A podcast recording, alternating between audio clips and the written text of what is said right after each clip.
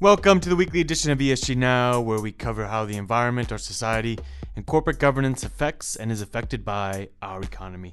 I'm your host, Mike Disabato, and this week we are going to discuss BP's announcement that it would be carbon neutral by 2050.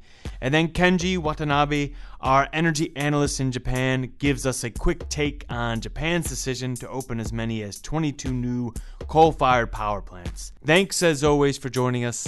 Stay tuned.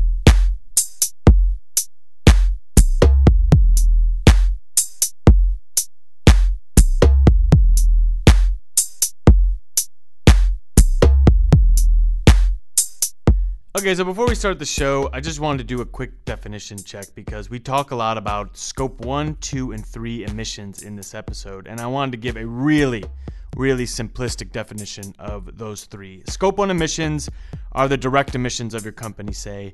Scope 2 uh, are the emissions created by the power plant that powers your office, for example. And then there's scope 3 emissions, which are actually the largest bucket of emissions, and they encompass most of the indirect emissions.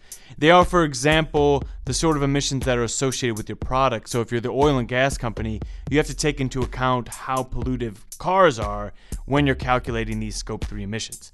There's a lot more to that, but it's actually quite boring, so I'm not going to get into it. Just just Google it if you want to. All right, now on to our show.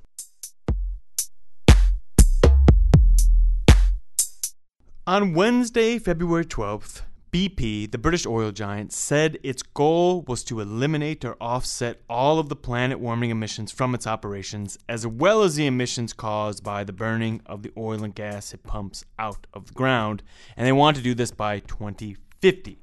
BP was heavy on gusto in their announcement, but low on details. But for this episode, we decided to take the company at its word and figure out what it would take for BP to really be carbon neutral by 2050. While BP was the most ambitious oil and gas company that has made this pledge, it's actually not alone. At least 20% of the 30 integrated oil and gas companies in our coverage have pledged or set aims to reduce their scope 1 and 2 and 3 emissions. But the problem is these companies have a long way to go before they can be carbon neutral, I'll just list out the percentage of renewables in some of these oil and gas companies' revenue streams that have made this carbon neutral pledge. Uh, BP, for example, they have only 0.09% of revenues associated with carbon neutral energy. Shell only has 1%. Equinor, which is actually the Norwegian government's oil and gas company, basically, they own like 60% of it, has only 0.04% of renewables or carbon neutral energy in their revenue stream. Total, the French oil giant is the only one that really almost gets to the double digits. They have 7.23%. So there is a long way to go for these companies to get enough carbon neutral energy on their books to be considered quote unquote carbon neutral. Uh, and right now, I have Antonios Panatopoulos, our lead analyst on oil and gas, and Velina Karazova, our lead analyst on energy utilities, with me because I just said carbon neutral. But to be honest, that can mean a lot of different things. And Antonios, I was wondering if you could walk me through what we even mean by a company going carbon neutral or net neutral. Uh, now, the way we're looking at this is that if you want to be um, net neutral um, at some point in the future. Um, uh, ideally, 50% of your emissions or 50% of your revenue should be coming from uh, non-emitting sources. If you are to keep your the rest, the remaining 50% coming from uh, oil and gas. Uh, so therefore, that should lead to a net neutrality. Essentially, uh, to put it in uh, in simple terms, they would need to generate revenue from oil and gas and put it into renewables. At the moment, the way that we are kind of looking that this can happen uh, is that BP needs to grow by almost uh, 20, 22% uh, annually uh, for the next 30 years if they are to reach a 50% revenue coming from low or zero carbon sources. Um, now, just to put it in in context, the, the uh, one of the companies that we've seen grow by 21% uh, annually in the past 10 years is Alphabet, so Google. Yeah, so what BP said is, and I have this written down, it would be net zero on the operations, on their operations, on an absolute basis by 2050. That means it would be net zero within the company, aka that's scope one emissions. It will be net zero on the extraction of oil and gas, which means it will probably start to use more efficient extraction methods like Amazon Web Services and the Google Cloud that we talked about two weeks ago, where it allows them to extract fuel more efficiently and they can predict where the fuel is with a greater enhancement. And then they said they're going to enhance their methane measurements and increase their investments into the non oil and gas business, basically diversify. But here's the big thing here's what you were talking about, Antonios. They would have a 50% cut in the carbon intensity of products they sold in 2050. And that's what we were just talking about because not to get wonky, but to get wonky, intensity is a measure of carbon emissions per dollar of revenue generated. And that that whole measurement brings up an odd thing for me at the moment because for Google, let's say, um, they make money by selling data or cloud computing services. But how can oil and gas companies sustain their business model with renewables? Because the good thing about oil, well, for companies, the good thing about oil is your customers need to keep using it. Uh, but with renewables, you do not have to continually use them as you would gasoline or oil or what have you. You can just use the sun and the wind and the constant production that that creates. That means for oil and gas companies, they I think they have to move into a new sector. And what better sector than the electric utilities? You can get a lot of money from selling electricity without all the carbon emitted, especially if that electricity is created from renewable sources. So I assume these companies are just going to start feverishly acquiring utilities. Correct, and they have already started, Mike. Uh, so we've seen already mostly on the European uh, integrated oil and gas side. So we've seen Shell already uh, buying First Utility, which is a UK um, essentially um, energy utility provider. it uh, it provides uh, energy only from renewable sources.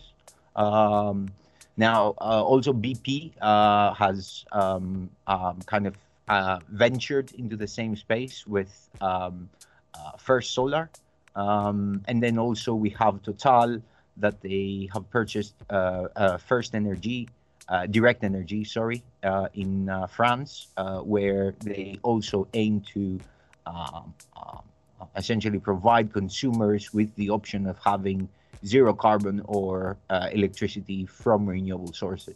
Yeah, that seems like the play with most large companies that need to become more carbon neutral. They acquire a company that helps them do that rather than totally changing up their system. For example, Kellogg acquires a organic producer to offer more um, healthy food options.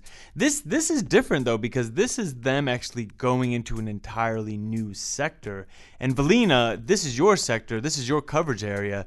I'm curious what you think this is going to do in the utility sector. Is it going to disrupt everything? These are huge companies coming into the fray and buying up uh, utilities. In general, if someone is interested to acquire a company, value of that company goes up. So utilities may become more valuable because there is more interest in that in that business if they are to acquire an existing utility so that's one option the other option is if uh, oil and gas out of a sudden decides to enter the, the utility space they may just start taking business away from the utilities like you don't need to buy a utility you can just set up your own utility and start building wind farms without buying an existing wind farm developer, right? In that case, what will happen is you'll just have a lot more uh, players and a lot more capital chasing the existing utility business. So that means that you could have a company like BP bidding on an offshore wind project.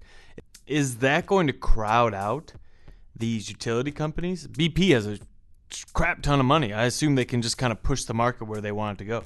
So the good news though is there is enough new growth in utilities, probably for everybody, for the utility capital and for the oil and gas capital, because uh, fossil fuel technologies uh, with the same capacity, with the same installed capacity of a coal plant and uh, a wind farm, you produce different amount of energy.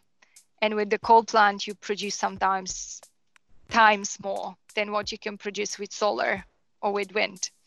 So actually to replace all the existing fossil fuel capacity, let's assume again it's 100, you cannot replace that 100 with a 100 of wind or a 100 of solar. You need to replace it with probably four or 500. So the utility business, the utility opportunities are growing as well.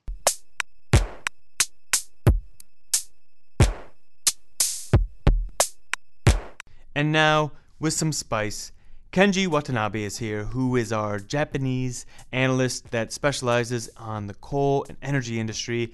Because as BP announced it was going carbon neutral, Japan announced it was going to open around 22 new coal plants in the next five years. Because after the Fukushima nuclear disaster, Japan needed to bridge its energy gap and decided nuclear power wasn't worth the risk, so they have been pushing coal. But this has put the government in a tight spot because, well, everyone is against coal at the moment, and the government has been portraying the summer's Olympic Games in Tokyo as one of the greenest ever. So Kenji is here to give us a take on these strange goings on. Japan needed stable energy resources that can substitute nuclear power generations. Um, they decided to build a coal-fired power plant because their Japanese coal-fired technologies are more carbon efficient than any other conventional uh, coal-fired technologies. That said, Japanese electric utilities cannot help the government to meet the nationally determined contribution set by the Paris Agreement if they keep using the coal-fired power generations. So they cannot keep investing in technologies that will not be used in 10 years, 20 years, or even 30 years at most. Um, so my point of view is if this trend continue, that means this is just a bad investment decision due to bad governance. Uh, new development is the Ministry, of Minister of Environment Shin, Shin Shinjiro Koizumi announced at the climate change conference in New York last year that Japan would reduce the dependence on coal. So what we need, what this country needs right now, is a clear roadmap to achieve these objectives.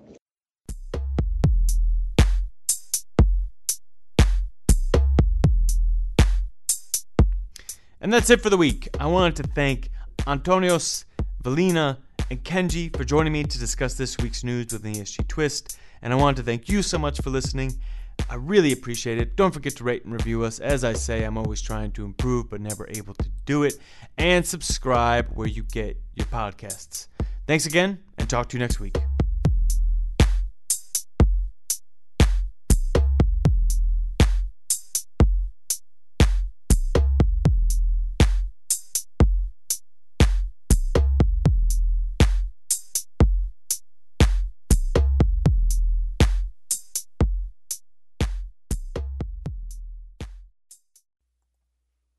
The MSCI ESG Research podcast is provided by MSCI Inc.'s subsidiary, MSCI ESG Research LLC, a registered investment advisor under the Investment Advisors Act of 1940. And this recording and data mentioned herein has not been submitted to nor received approval from the United States Securities and Exchange Commission or any other regulatory body. The analysis discussed should not be taken as an indication or guarantee of any future performance, analysis, forecast, or prediction. The information contained in this recording is not for reproduction in whole or in part without prior written permission from MSCI ESG Research. None of the discussion or analysis put forth in this recording constitutes an offer to buy or sell or a promotion or recommendation of any security, financial instrument, or produ- product or trading strategy. Further, none of the information is intended to constitute investment advice or recommendation to make or refrain from making any kind of investment decision and may not be relied on as such. The information provided here is as is, and the user of the information assumes the entire risk of any use it may make or permit to be made of the information. Thank you.